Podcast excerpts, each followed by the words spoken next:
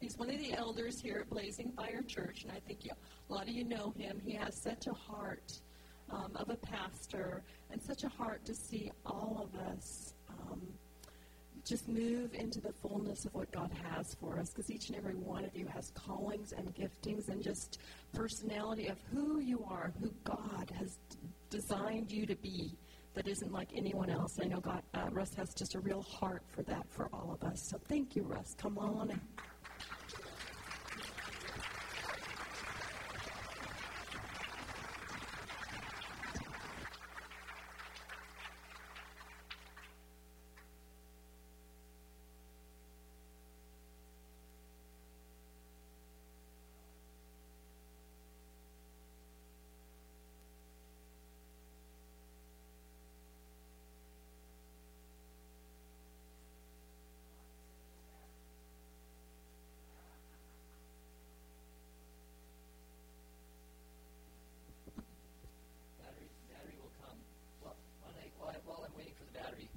so I don't as well. Um, it'd really be good to get the battery here. Yep.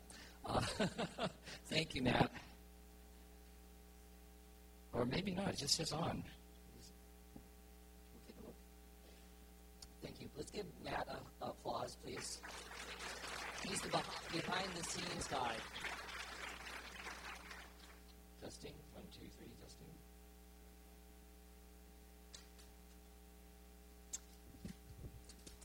I'll use this one for a second. So, uh, also, Brent Lokker, our, our, senior pastor, is driving back from Idaho tomorrow, I believe. And so let's just agree for safe passage for Brent.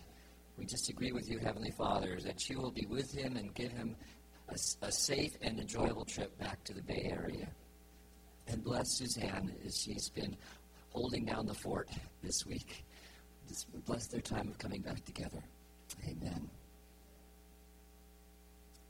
Let's see. Testing.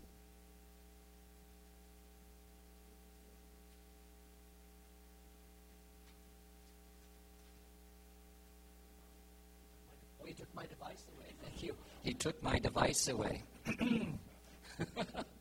that was good. Thank you, Matt.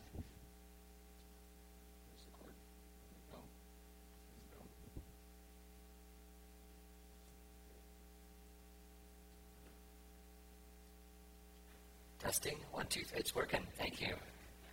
Thank you. Thank you.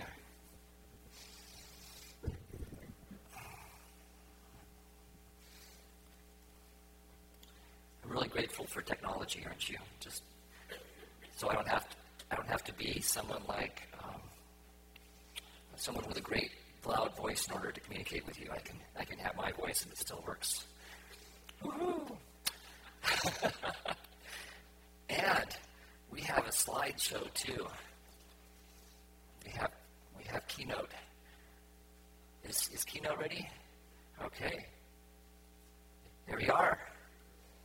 Cool. So the, I've entitled my talk rather mysteriously, "Time in Jesus' Magnificent Symphony."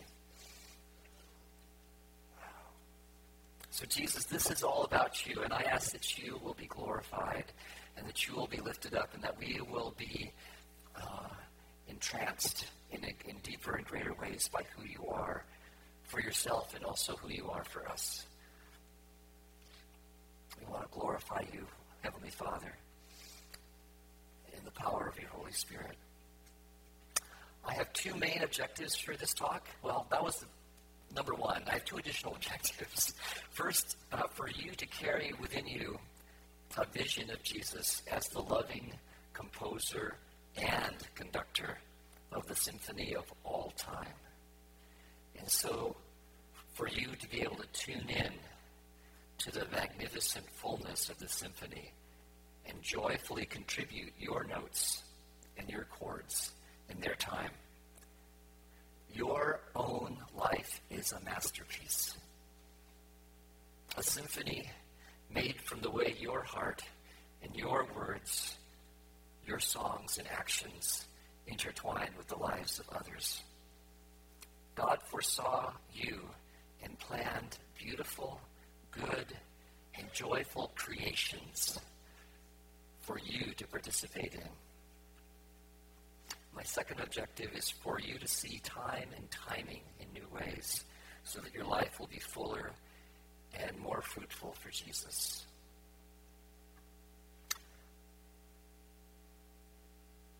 We are his poema. We are his workmanship.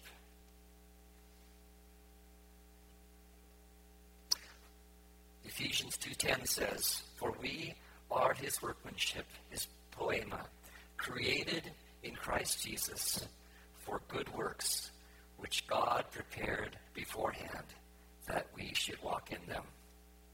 It's one of my favorite verses. Back in 1994, Michael Card produced an album called Poema, and he wrote, The Bible tells us that we are God's masterpieces, poema in Greek, not only creatures, but his creations, his poems. We are also living epistles. 2 Corinthians 3 3. And so our lives are meant to be listened to because it is God who is speaking into and out of and through the symphony of the years and the masterpiece of each of our lifetimes. Isn't that cool? Yeah, so we are his workmanship, created in Christ Jesus for good works, which God prepared beforehand that we should walk in them. Before you get nervous about this word works, let's talk about what working with Jesus means to Jesus. Oops, we're not quite quite there yet. I'm to. I didn't have another slide for that. Living in rest by working with Jesus and entering into His rhythms from the Message Bible. I'm going to go back there. Jesus said, Are you tired? Worn out? Burned out on religion? Yeah? Come to me, Jesus said. Get away with me, and you'll recover your life. I'll show you how to take a real rest. Walk with me and work with me. Watch how I do it. And learn the unforced rhythms of grace. I like that. I'm going to say that again. Learn the unforced rhythms of grace. That's what he's inviting us into. I won't lay anything heavy or ill fitting on you. Keep company with me, and you'll learn to live freely and lightly. So that's what we're, when we're talking about working, that's the kind of work we're talking about those good works. Interestingly enough, it talks about this in the Old Testament. Isaiah 26, verse 12 says, Lord, you will establish peace or shalom for us, for you have already done all our works in us. That's intriguing. He's already done all our works in us. What does that mean? Sounds good, though. Psalm 90, verse 16 and 17, the word says, Let your work appear to your servants, and your glory to their children. Let the beauty of the Lord our God be upon us, and establish the work of our hands for us. Yes, establish the work of our hands. So, just to kind of paraphrase that, Psalm 90 is saying, Show us what you're doing. Let, Jesus said, I only do what I see the Father doing. And as He shows us what He's doing in our children, see how we're responding to that, they're going to see His glory as we respond and we start walking in the work that He's called us to do. And it's also about beauty. He says, let the beauty of the Lord our God. It's about beauty. It's about creativity. It's, a, it's not just getting um, getting the job done. A, there's a whole aspect of this that's about about beauty. God's into beauty. How many of you know that? You look around at His creation. Just show up at Yosemite someday, and it'll be real clear. Huh? Or just watch the, the sunset sky or the sunrise.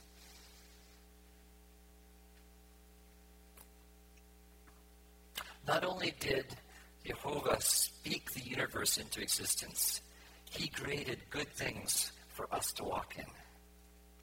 To me, the most amazing thing is that God is working all things for good for those who love him and walk with him.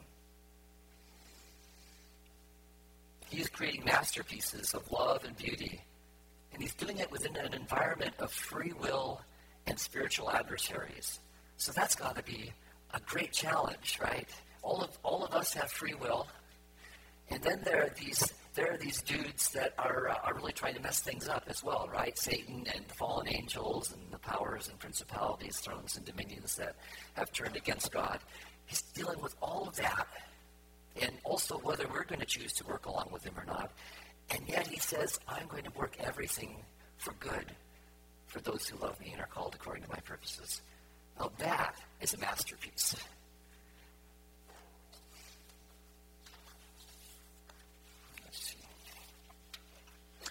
And these masterpieces, all of each of you, each of his, the ones in his creation who, who are working with him, are all about one person. They're all about Jesus. We're all about Jesus.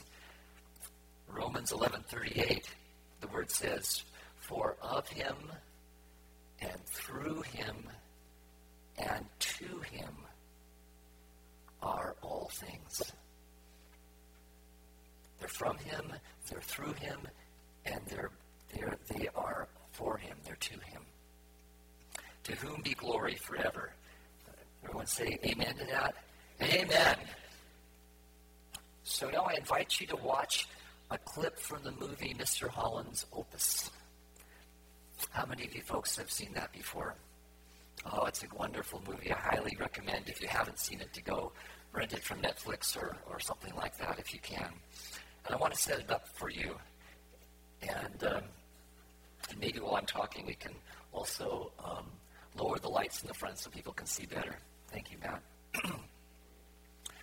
so um, the, uh, the main character, Mr. Holland, in the story, wants to be a composer. He loves music, and his plan is to compose and become rich and famous through through being a musician and a composer things are complicated. He, he has a wife and they need money, so he goes to work in a temp- temporary gig being a high school teacher of music. And uh, things, one thing after another happens, and he never quite finishes being a teacher. And then one day, they decide to cut the music program, and he's forced to retire. And he thinks, well, that's it. But but um, the people who love him have something else up their sleeve. And so we're just going to see a little clip from this. But what I'd like you to do is imagine Jesus in the place of Mr. Holland. Are you ready?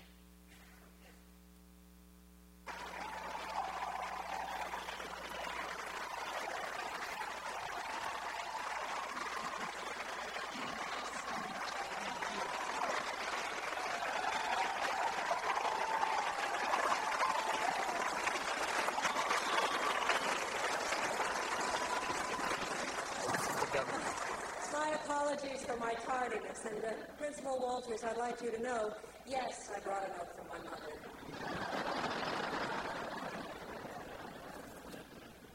Mr. Holland had a profound influence on my life, on a lot of lives, I know. And yet I get the feeling that he considers a great part of his own life misspent. Rumor had it he was always working on this symphony of his, and this was going to make him famous, rich, probably both. But Mr. Holland isn't rich, and he isn't famous, at least not outside of our little town. So it might be easy for him to think himself a failure. And he would be wrong. Because I think he's achieved a success far beyond riches and fame. Look around you. There is not a life in this room that you have not touched. And each one of us is a better person because of you. We are your symphony, Mr. Holland. We are the melodies and the notes of your opus, and we are the music of your life.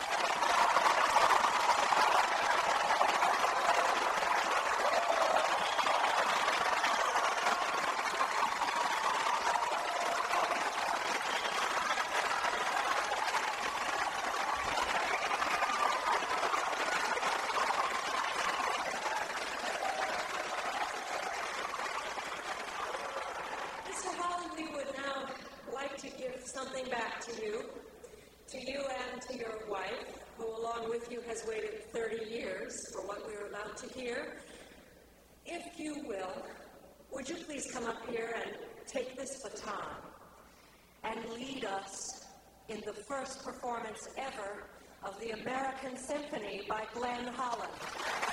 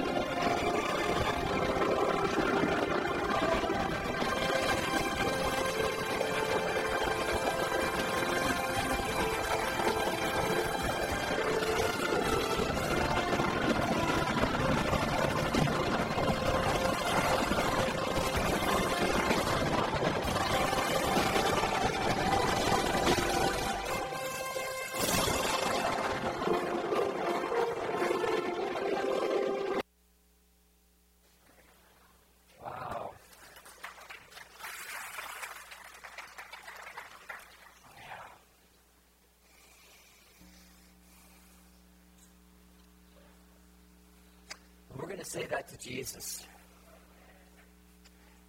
Jesus, we are your symphony. We are the melodies and the notes of your opus. And we are the music of your life. Let's do that one again. Jesus, we are your symphony. We are the melodies and notes of your opus. And we are the music of your life. Oh. Oh. Wow. Wow. Wow. Yeah. Mm, that feels really good. Because it's true, isn't it? That it, we see we start seeing Jesus as the as the um, composer and the conductor of the symphony of our life, and the symphony, this, this magnificent symphony that's made up of, of his entire bride all throughout time. It just, it just captivates the imagination, doesn't it? And I want each of you to receive a fresh vision of the daily opportunities have to express his artistry and goodness, and to perceive the greater symphony that all creation is playing with Jesus as our conductor. His love and care for each one of us gives us hearts of joy and love when we play our parts. As the Message Bible says in Ephesians 5:25, Christ's love makes the church whole. His words evoke her beauty. Everything he does and says is designed to bring out the best of her. His words evoke her beauty. His words, his, the movement of his baton, his leading, what he is seeking to do as he, as he conducts, conducts us in the uh, good works that, he, that were created for us in him to do. He's, conducting, he's doing this to bring out the beauty of, of each one of us. He's doing this to bring out the beauty of the whole. Sometimes we just end up getting kind of um, cynical and hard-hearted and tend to grumble and complain. Oh, maybe maybe you don't, but I know I do sometimes. Uh, and it's it's such, such an important thing to capture and, and catch what his heart is about what's really going on, what's what the big picture is, and that's what I hope that you're catching as well as that vision t- tonight. In the movie, Mr. Holland mentored and encouraged many students. The girl who was spe- the young woman who was speaking, the one with the orange red hair, she grew up to be governor. She was she was govern she was the governor at this point in in, in the movie, but she had great difficulty as a student trying to play the clarinet. She was so focused on performing that she'd get tense and tighten up and, and mess up some notes every time, and she practiced every day. And um, Mr. Holland offered to mentor her, and she, so she would come in early and he'd help her practice, and it still wasn't working. And finally, one day she said, maybe you can find someone else to use the clarinet. I'm, I'm giving up. And she headed for the door, and Mr. Holland said, Is it any fun? And she turned around and said, well, I was hoping it would be. And he said, Well, come on back. This is not about notes. He said, It's about heart, it's about feeling, it's about communicating. When you look at yourself in the mirror, what do you, what do you, uh, what do you enjoy seeing? What, what do you like about yourself? And she said, Well, my, my hair, that beautiful orange, red orange hair. And he said, Why is that? And she said, Well, my dad said, says it reminds him of the sunset. So Mr. Holland said, okay, well, I want, we're going to sit down and I want you to play the same music, but I want you not to focus on the notes. I want you to play the sunset.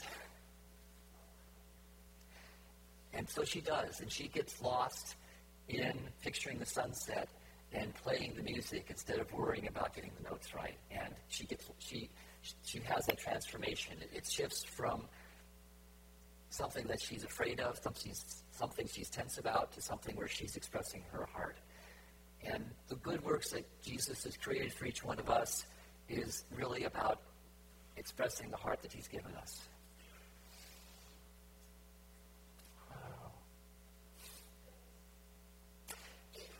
In the same way, Jesus' words to you, his prophetic words, his whispers, are intended to draw forth the beauty in you, to, for, to help you play the sunset, the sunrise, and the other things that are in your heart.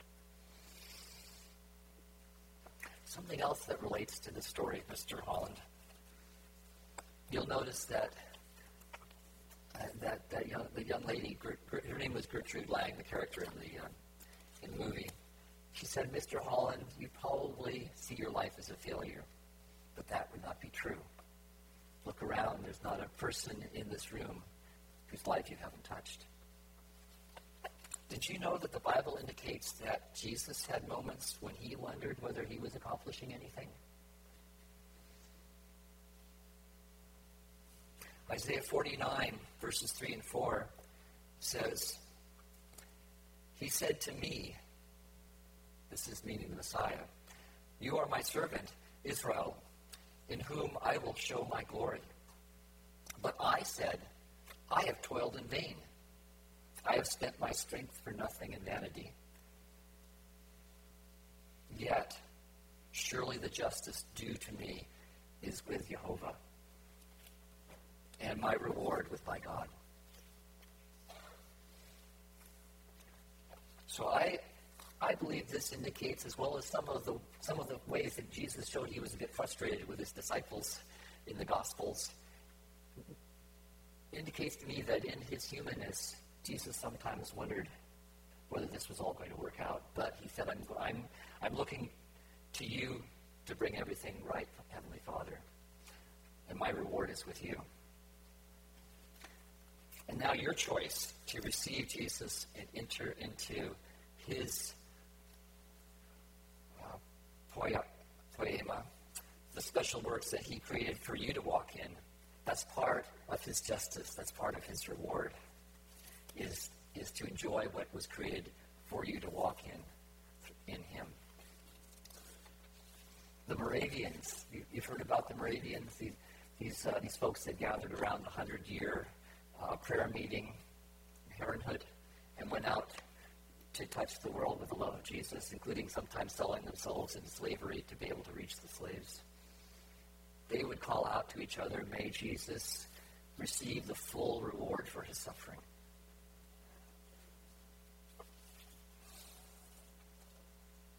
You give him such joy when you're walking in who you are created to be.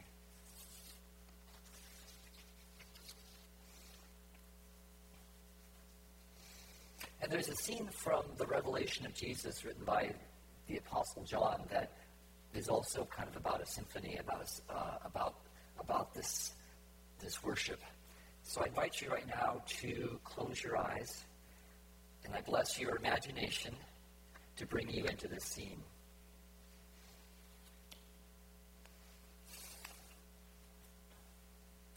Now, when he, Jesus, had taken the scroll, the four living creatures and the 24 elders fell down before the Lamb, each having a harp and, a golden, and golden bowls full of incense, which are the prayers of the saints. And they sang a new song. There was a, there was a new song, a new symphony written for this very moment, saying, You are worthy to take the scroll and open its seals, for you were slain and have redeemed us to God by your blood.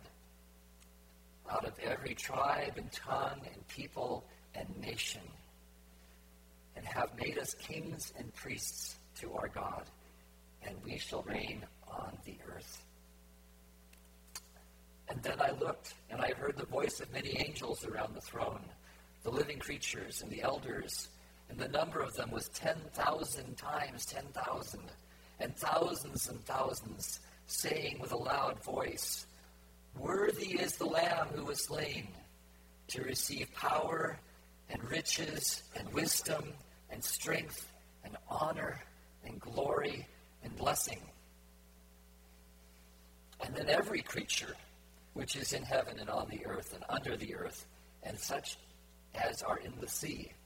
So that means including the whales and all that are in them, I heard saying, Blessing and honor and glory and power be to him who sits on the throne and to the Lamb forever. And then all the, the four living creatures said, Amen. And the 24 elders fell down and worshiped him who lives forever and ever. Oh. That sounds like a celebration of Jesus' life, doesn't it? And we're going to do this uh, uh, a cappella. Most many of you may know this know this uh, this short worship song. So sing along with me, so uh, so they can so that uh, that you enter your heart with this. To him who sits on the throne and unto the Lamb. To him who sits on the throne and unto the Lamb. Be blessing and honor and glory and power forever. Be blessing and honor and glory and power forever. To him who sits on the throne and unto the Lamb.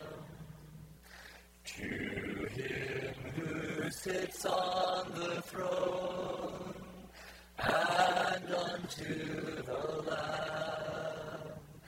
Be blessing and honor and glory and power forever. Be blessing and glory and glory and honor forever.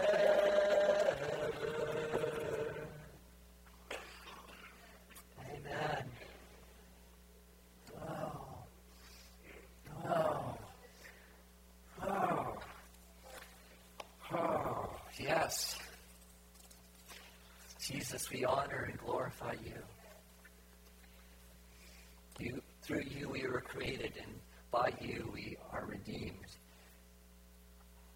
And more than that, you've made us to be a holy nation, a royal priesthood.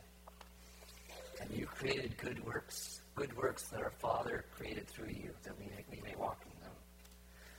We celebrate and honor and glorify you, Jesus.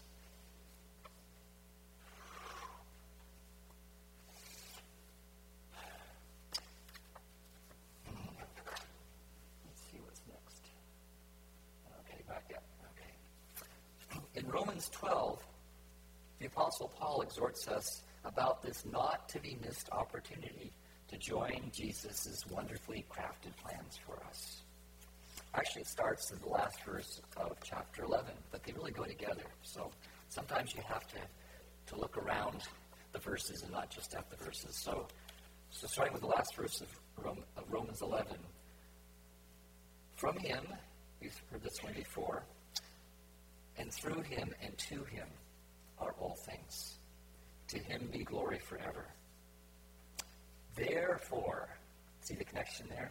Therefore, I exhort you, brothers and sisters, by the mercies of God, to present your bodies as a sacrifice, alive, holy, and pleasing to God, which is your reasonable service.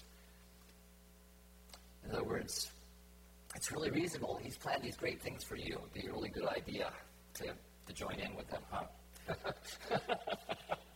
Don't be conformed to this present world, but be transformed by the renewing of your mind, so that you may test and approve what is the will of God, what is good and pleasing and perfect.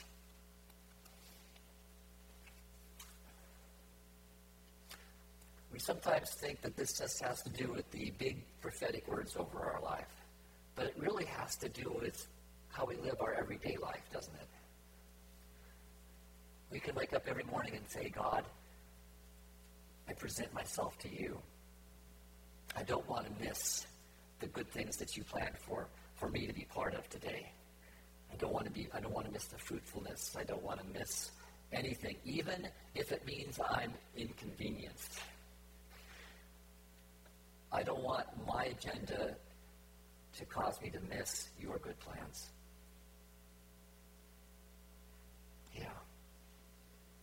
Yeah, so that's and and that's why we need a renewed mind is is that we, so that we can be in sync with his mind. We can have that we would have his mind and we would see things with his values and would see we would see things from the supernatural reality that He He created us to live from. Bill Johnson, as many of you know if you listen to him, has been talking a lot about the renewed mind, and I encourage you to, to soak in that as well. Renewing our mind allows us to see the opportunities that He is bringing to us and, and enter into them. Sometimes it's very, very, oftentimes it's very, very subtle, isn't it? Um, once, well, I'll back up a little bit. My wife Susan, who you met earlier, um, many years ago went went over went out to North Carolina for two years to go to school, and I was I was here uh, working and supporting them while Susan and the family were, were in North Carolina. And I stayed with a couple of families. I was kind of like a college student, stayed in spare bedrooms, and it was it was it was a kind of a stripping process, but it was also grace. And um, one day I was driving down the freeway, and I felt like someone just brushed my forehead like that. It's like, hmm, is that you, God? Do you ever do that? Is that you, God? I got, I, okay, what's going on? And I realized that I was just driving down near one of the homes that I lived in during that, that time. I was no longer living there, but it was a house, that I, a family that I used to stay with. And so I pulled off the freeway, drove to their house, and there was a moving van in their driveway. And they were moving to Las Vegas. The, the, the, husband, the man of the house had gotten a new job, and they were about to leave. And if I hadn't stopped by that day, I would have missed them. But that was one of the good things that God had planned for me that day, was to have the chance to honor them and thank them and say goodbye and give them hugs. So it's, it's a lot of times it's the subtle things that if we, well, the burning bush, Moses had to turn aside. There was this bush burning there. You know, I wonder whether sometimes bushes burned in the desert just because of spontaneous combustion or lightning or whatever. So it might not have been completely unusual.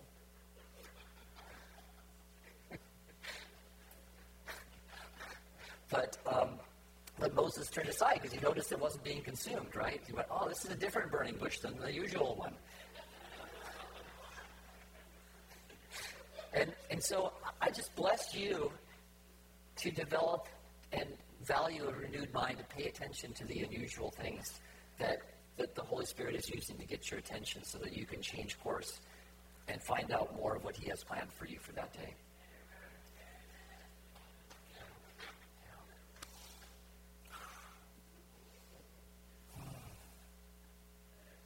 So, in other words, it's time to wake up. Wakey, wakey. Wakey, wakey. Therefore, Ephesians 5 14 through 17 says, Therefore, he says, Awake you who sleep, arise from the dead, and Christ will give you light.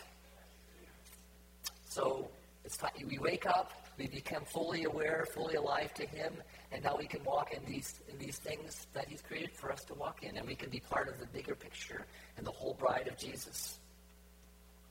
See then that you walk circumspectly not as fools, but as wise, redeeming the time, because the days are evil. Therefore, do not be unwise, but understand what the will of the Lord is. Now, some people say this means you can't get drunk in the Spirit. And I'd say, no, that's not what this means. I'd say that this means that we're not to fritter, we're not to just fritter away and, and be unaware and untuned in to what God's doing. Does that make sense? And sometimes what he's doing is is just making us feel really joyful. Isn't he? But we're tuning into him. We're, we're entering into what he has for us. So that's what that's part of what redeeming the time is is but it's a many redeeming the time is a many faceted subject. The most obvious meaning is, is that while the enemy has tried to blind us and distract us from walking in the good works that create a symphony that Jesus planned individually for each of us and as a, as a corporate whole. So the enemy's tried to blind us, hasn't he? He's tried to, tries to distract us, you know, with our with our fears, with our frustrations, with television, with the internet, with um, romance novels, with whatever. oh, oh, I just hit somebody there. Um, we think we have to settle for something less than the glorious, joyful fruitfulness that He's created for us, and then we, we get distracted, don't we? We, we settle for less. So, the, so part of it is redeeming the time, meaning we're going to buy back. We're no longer going to to um, use up our time doing things that don't have any meaning or joy to them. Through salvation, through the salvation that Jesus died to bring us, and with the help of the Holy Spirit, we have the capacity to redeem, to buy back the fruitful, creative, relational life that Father God has always desired for us. Another verse about redeeming the time is in Colossians chapter 4, verses 5 and 6. Walk in wisdom toward those who are outside, redeeming the time. Let your speech always be with grace, seasoned with salt, that you may know how you ought to answer each one. What I take this to mean is that we're encouraged to make good use of our time on the earth to represent God's kingdom. So every opportunity we have to represent God's kingdom to those who are still outside of His kingdom, we are we are to use. You know, have our have our speech always uh, with grace, seasoned with salt. In other words, with preservative, with something tangy, something real, something that's that's going to um, capture their their, um, their their attention. And we we also are called in to tune into the Holy Spirit, so we know what to say. Right? Sometimes we don't know what to say often, but He will give us what to say if we ask Him. So that's that's kind of that's one. Those are one level of re- meaning of redeeming the time, and that's what you can see clearly in the scriptures. And I would I would say that there are several other ways that um, time can be redeemed. That Jesus redeems time.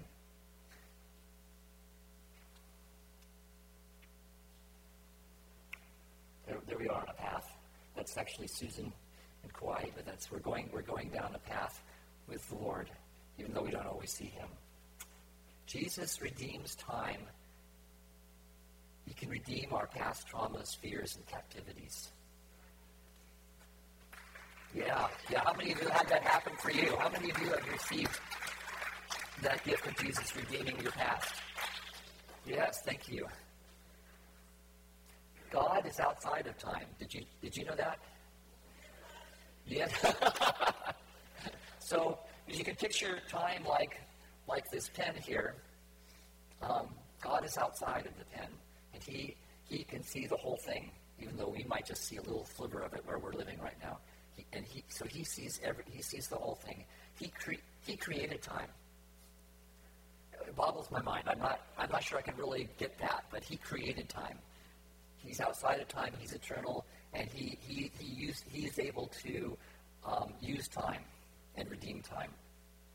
In the case of our past traumas, fears, and captivities, uh, inner healing ministries like Theophostics and Sozo and other ones have found that Jesus will reveal and minister, reveal himself and minister to us in our past. It's really cool. You can, if, if you start having a memory of something painful, you can ask Jesus to come in and show where he was in that situation and release the trauma to him Ask him what he wants you to know about that situation, and and that will change your life. How many of you have had that happen to you? Yeah. Thank you, Jesus. And that's not just about memories. I believe this incredible gift is is really where um, where he does come into that time in a new way because we now become aware of it. The events of our past do not change. But when we see that Jesus is with us in our past, and he brings truth and comfort and healing, it frees and transforms us. I've, I've been uh, privileged to be witness to some sozos where a person saw themselves at a particular age, like let's say 10, and Jesus came and ministered to them in a trauma that happened when they were age 10.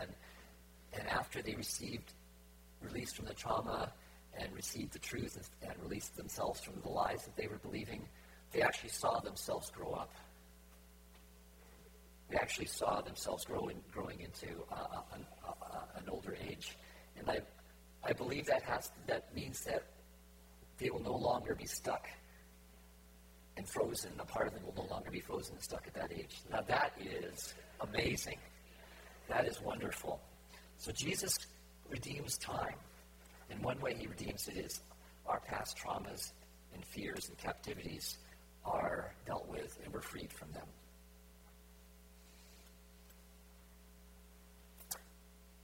There's another way that I found that Jesus redeems time. Some of us find that there's a certain day or a certain season of the year where there's just a shadow over our lives. Or, uh, or maybe even when we get to a certain age in life, we remember that something happened to our parents at that age, and we just there's a, a shadow over that. There's there's a uh, um, there seems to be almost like there's a shadow over that time. And I've seen that Jesus uh, redeems that as well when we ask Him to. Do you know what the first created thing that God blessed and sanctified was? Light. It, the, first thing, at least, at least for what I, what I can see in the, the order in the Bible, it was an element of time. It was a day of the week. Isn't that interesting? Genesis 2, verses 1 to 3, the Bible says, Thus the heavens and the earth and all the host of them were finished. And on the seventh day, God ended his work which he had done and rested on the seventh day from all his work that he had done. Then God blessed the seventh day and sanctified it, because in it he rested from all his work which God had created and made. So he blessed and sanctified a day of the week. That was the first thing. He blessed time. He blessed an element of time. Isn't that interesting? It's also interesting that the enemy works really hard to cast a shadow over over periods of time. Like maybe tomorrow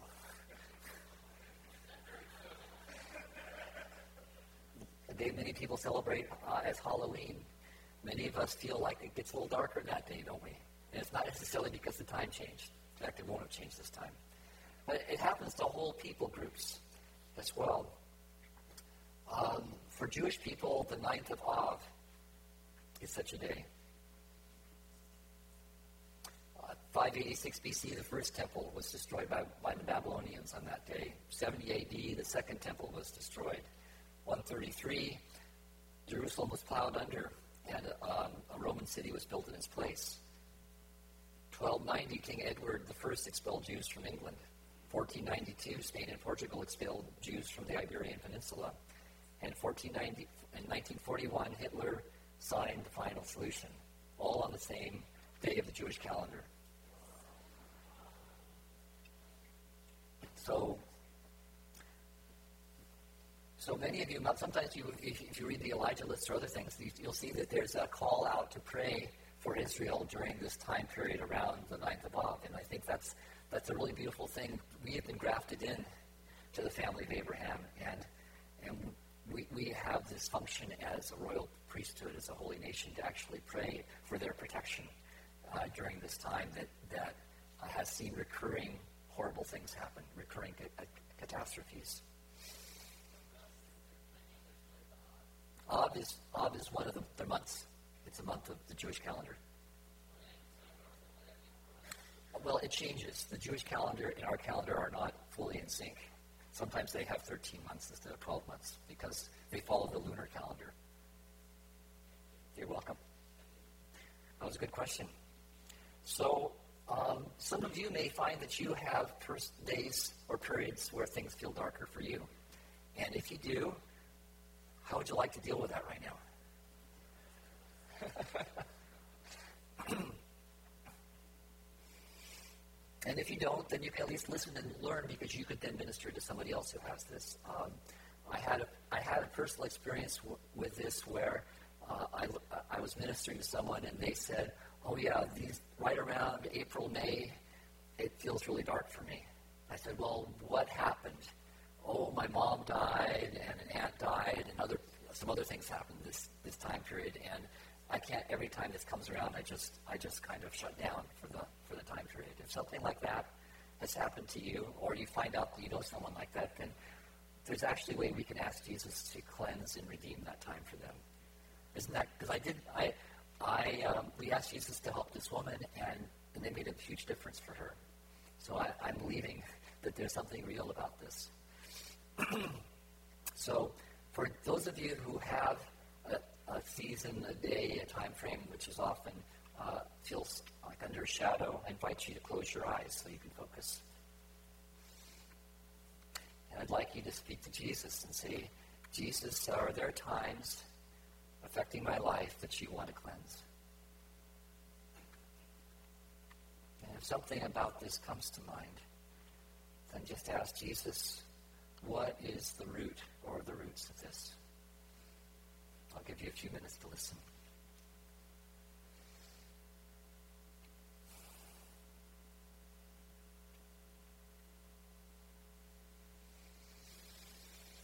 He's bringing, bringing to mind what that there were things that you know about that caused that shadow. You can now ask Jesus, is there something you want me to do to address those roots? In some cases, there's nothing that you can do. In some cases, there's, there's something he'll ask you to do.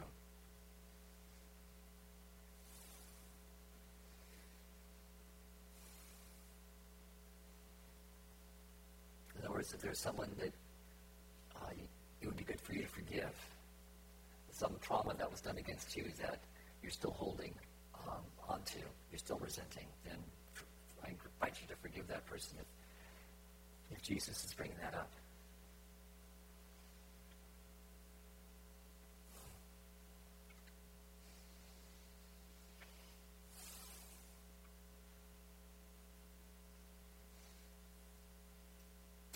for all are shown there's a, a, season, a recurring time that's affecting your life, I'd like you to repeat this after me.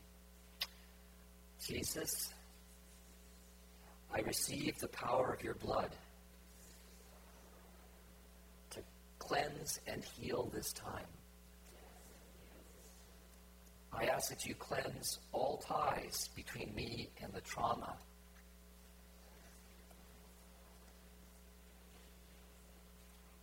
that was associated with this time. Thank you. I ask you, Jesus, to release the treasures and blessings that you created for this time. Wow. Wow.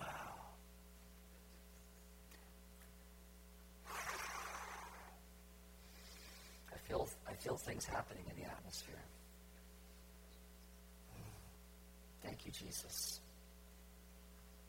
Thank you for the power of your blood.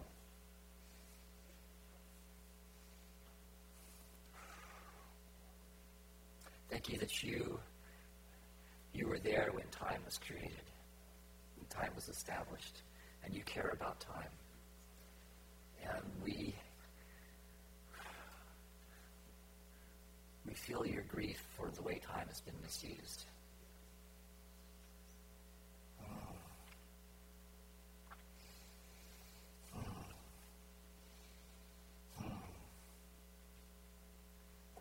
And Jesus, I also we also ask that you will um, that you will show us how to how to redeem the time of Halloween, the, the day the, the day that comes tomorrow this year. And we don't want to be afraid of the darkness because your light is, is shines brighter. So we, we worship you over, we, we raise you up, and we magnify you over October 31st. And we declare that you, greater are you than, uh, than all the demons that are invoked by, by uh, those that um, offer evil sacrifices on Halloween. We declare that your sacrifice covers and cleanses and destroys the power of evil. Wow. Wow. Wow. Yeah. And I do invite you tomorrow to celebrate Jesus. Sometimes, at least when I didn't know any better, I would just kind of turn all the lights off and hide on Halloween, you know, because I didn't want to seem like I was participating in it. But Jesus said, don't hide your light under a bushel basket, right? We're, greater is he who's in us. so I just I just encourage you to to worship and celebrate Jesus, proclaim his name, and be a light to your neighborhood. Be a light to your neighborhood. If, if kids come to your door, you may you may give them something to bless them. You know, not, I'm not saying a scripture. I'm saying something they'll enjoy, and but also give, speak a blessing. Speak a blessing to them.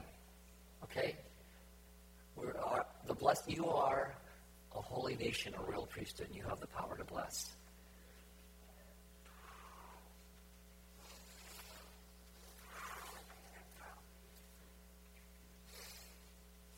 Now I want to talk about seeing the bigger picture a bit more, which is choosing to be in sync with Jesus and his magnificent symphony. I'd like you to picture that scene we saw earlier in Mr. Holland's opus and put Jesus in the place of Mr. Holland as he conducts the opus that he wrote. I'd like you to put yourself in that orchestra. Maybe you are in the string section or playing a French horn or the drums or the electric guitar. Can you picture yourself there?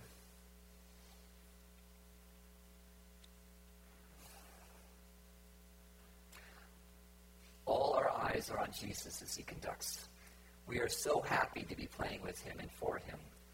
He sets the pace and the timing. He is helping all of us to move together and join in. The drums start. And now the strings are the focus. And a little later, the horns are celebrated. And now is a clarinet solo. We all have our parts, and in His love we flow together. And it's beautiful. We're glad to have add our parts, but we also enjoy the whole, don't we? The whole of this beautiful symphony. But what happens if I, I'm a trumpet player and I play my trumpet when it's not time for the trumpet to play? Will it add to the symphony? No. It will detract, won't it? Some, so, some, so if I try and blow my own horn at the wrong time, it doesn't make me or the symphony look any better, does it?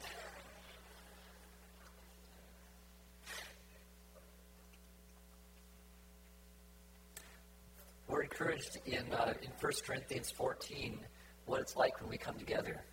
Paul says, Then what should it be like, brothers, when you come together, each of you?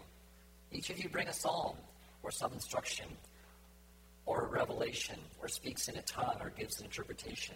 So we're coming together, and all of us has, have things. You know, when we come together in a small group, and we come together, uh, and there's a chance for the, the best. I think is when we can get together and everybody has a part to play, isn't it? So I encourage. By the way, I'm encouraging small groups right now. Come to me if you want to start one, or come to me if you want to find one, because that's where you can really try, try this out, and it's really fun. So everybody gets something. We get a scripture, we get a tongue, we get a revelation. We, had, we all have something to add. And let all these things be done in a way that builds up the community. In other words, if you go further reading in Corinthians, there was an issue where everybody's doing everything all at once, weren't they? And they were, it sounds like they were even having some speaking in tongue contests where everyone was trying to be louder than everybody else. At least that's the way I read it. I don't know how you read it, but um, but that's not the point, is it? It's for, it's for us to perceive the whole symphony and come in with our parts, but enjoy the whole thing, right? To, receive everything that Jesus wants to show us and give to us through our brothers and sisters, as well as enjoying our, the parts that we have. If I clang the cymbals just to prove I'm important, it just shows that I am not yet knit together in love with Jesus and his bride, doesn't it? Paul talks about this. 1 Corinthians 13. Though I speak with tongues of men and of angels, but have not love, I have become a sounding brass or a clanging cymbal. And I might add a clanging, sounding brass or a clanging cymbal that's out of time and out of sync with the symphony. And though I have the gift of prophecy and understand all mysteries and all knowledge, and though I have all faith so that I could remove mountains, but have not love, I'm not adding to the symphony. That was Russ's paraphrase. right? It's just, it's not adding, it's detracting. There are stories from the Azusa Street revival. How many folks have heard about Azusa Street back in 1905?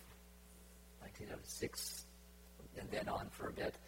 And um, it said that, in fact, you can read about it in, in, uh, in God's Generals, among other places.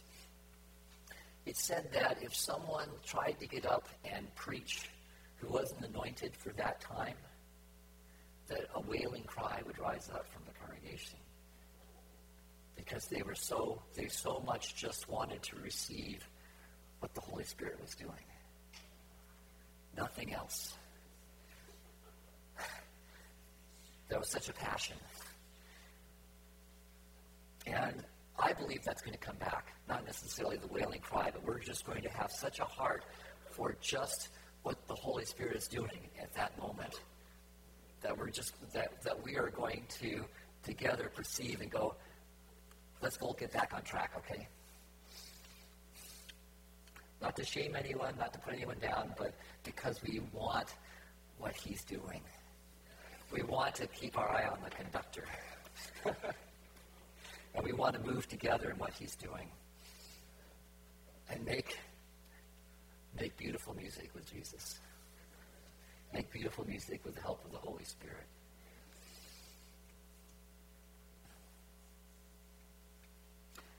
So, how do we do that? How do we get in sync with Jesus? 2 Corinthians 3.18 from the Message Bible. And I love this, this picture. If you can see, it's a, it's a, a, a young child standing up in big hands, Father, Father God's hands, raising his, their arms and just, just naked and unashamed, just saying, Here I am, I'm in your light. All of us, nothing between us and God, our faces shining with the brightness of his face. And so we are transfigured, much like the Messiah, our lives gradually becoming brighter and more beautiful as God enters our lives and we become like him. Second, Second Corinthians, I'm going to read that again. Second Corinthians 3.18. All of us, nothing between us and God, our faces shining with the brightness of his face. And so we are transfigured much like the Messiah, our lives gradually becoming brighter and more beautiful as God enters our lives and we become like Him. That's good, huh? That's really good. And I'm going to invite you to do uh, an experiential exercise about this. We, we have a high value here on people experiencing God, just not hearing about Him. That's why you're here, right? Is to encounter God and to, and some part of the way we encounter God is through our brothers and sisters who, who reflect Him. So that's part of why we gather together, and also to be part of the bigger symphony. Studies in how our brains develop have found that little infants are created to look for someone who's happy to see them. We are wired for joy.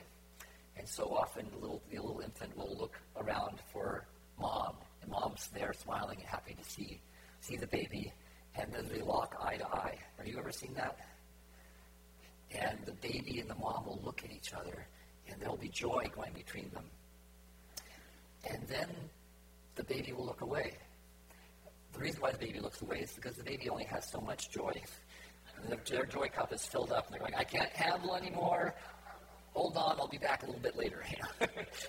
my, I, am totally filled up. I'm overflowing. And but over time, if you if you if you ever watch this, the mother and the baby, or mother and dad, or whoever the the loving um, person is in their life, will spend more and more time with this eye to eye joy gaze.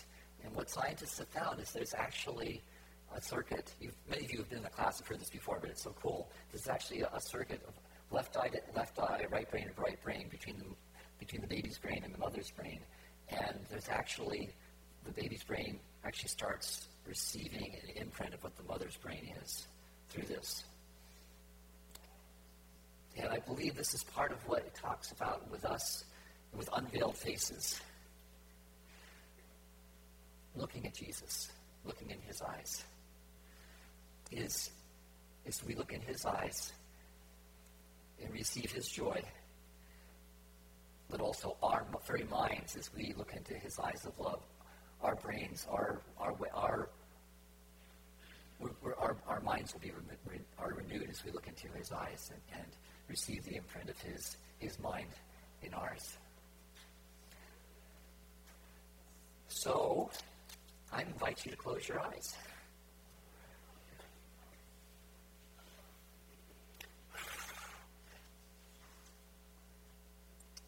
I bless your imaginations. Your imaginations are a gift from God to be able to receive revelation. Uh, so I bless your, your imagination to see Jesus. This church is called Blazing Fire because we love his eyes of blazing fire for his church. So I bless you to see Jesus and see his eyes. His eyes may not be blazing fire for you right now. They may just they may look some, something different. You may just see deep pools of water. You may see you may see universes in his eyes. You may see something else, but I bless you to see the love and joy and passion that He has for you.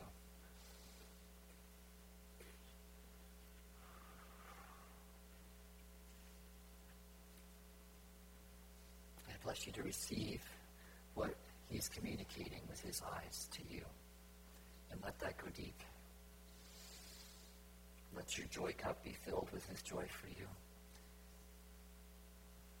Receive the power of His transforming love.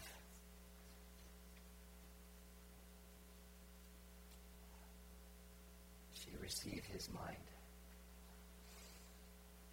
Just a mind full of love and joy and supernatural life.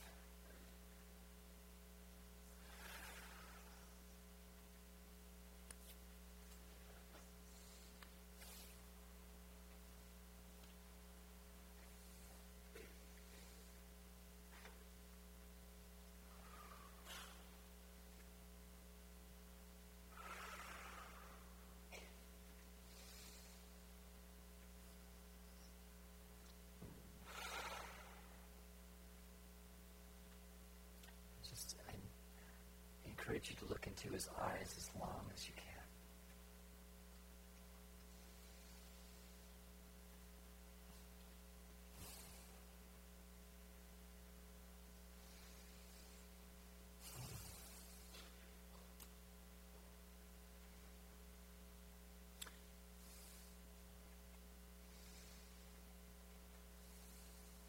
And if anyone's having a hard time facing his eyes, I remove the shame in Jesus' name. You are worthy to look him in the eyes. You are worthy. He died so that you could look him in the eyes without shame, without fear. Receive the love he has for you.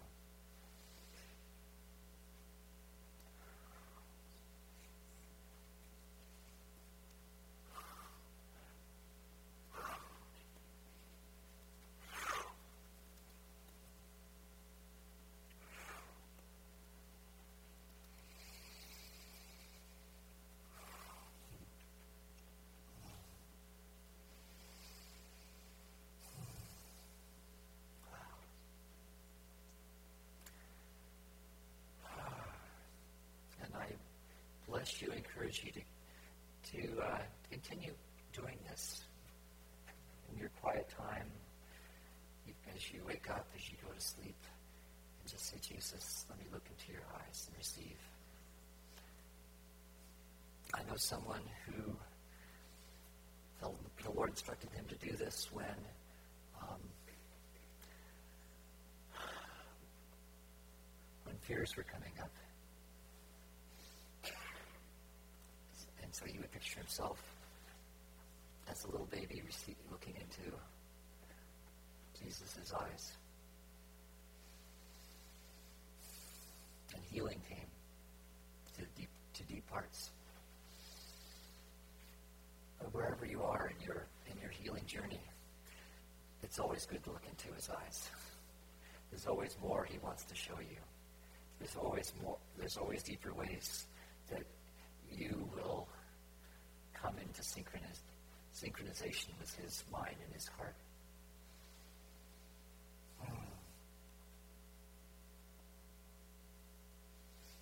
So we we learn the unforced rhythms of grace looking into his eyes. We we know how to bring our time into sync with his time. To to know the depth of his love so we can love others as well.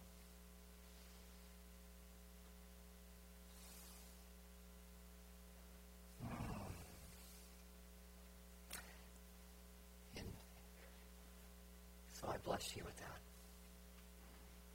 And if you want to continue in that, don't just keep on going. And but if you if you need to move on, if you need to uh, to do something else, uh, this is the end of my talk. I, I bless you.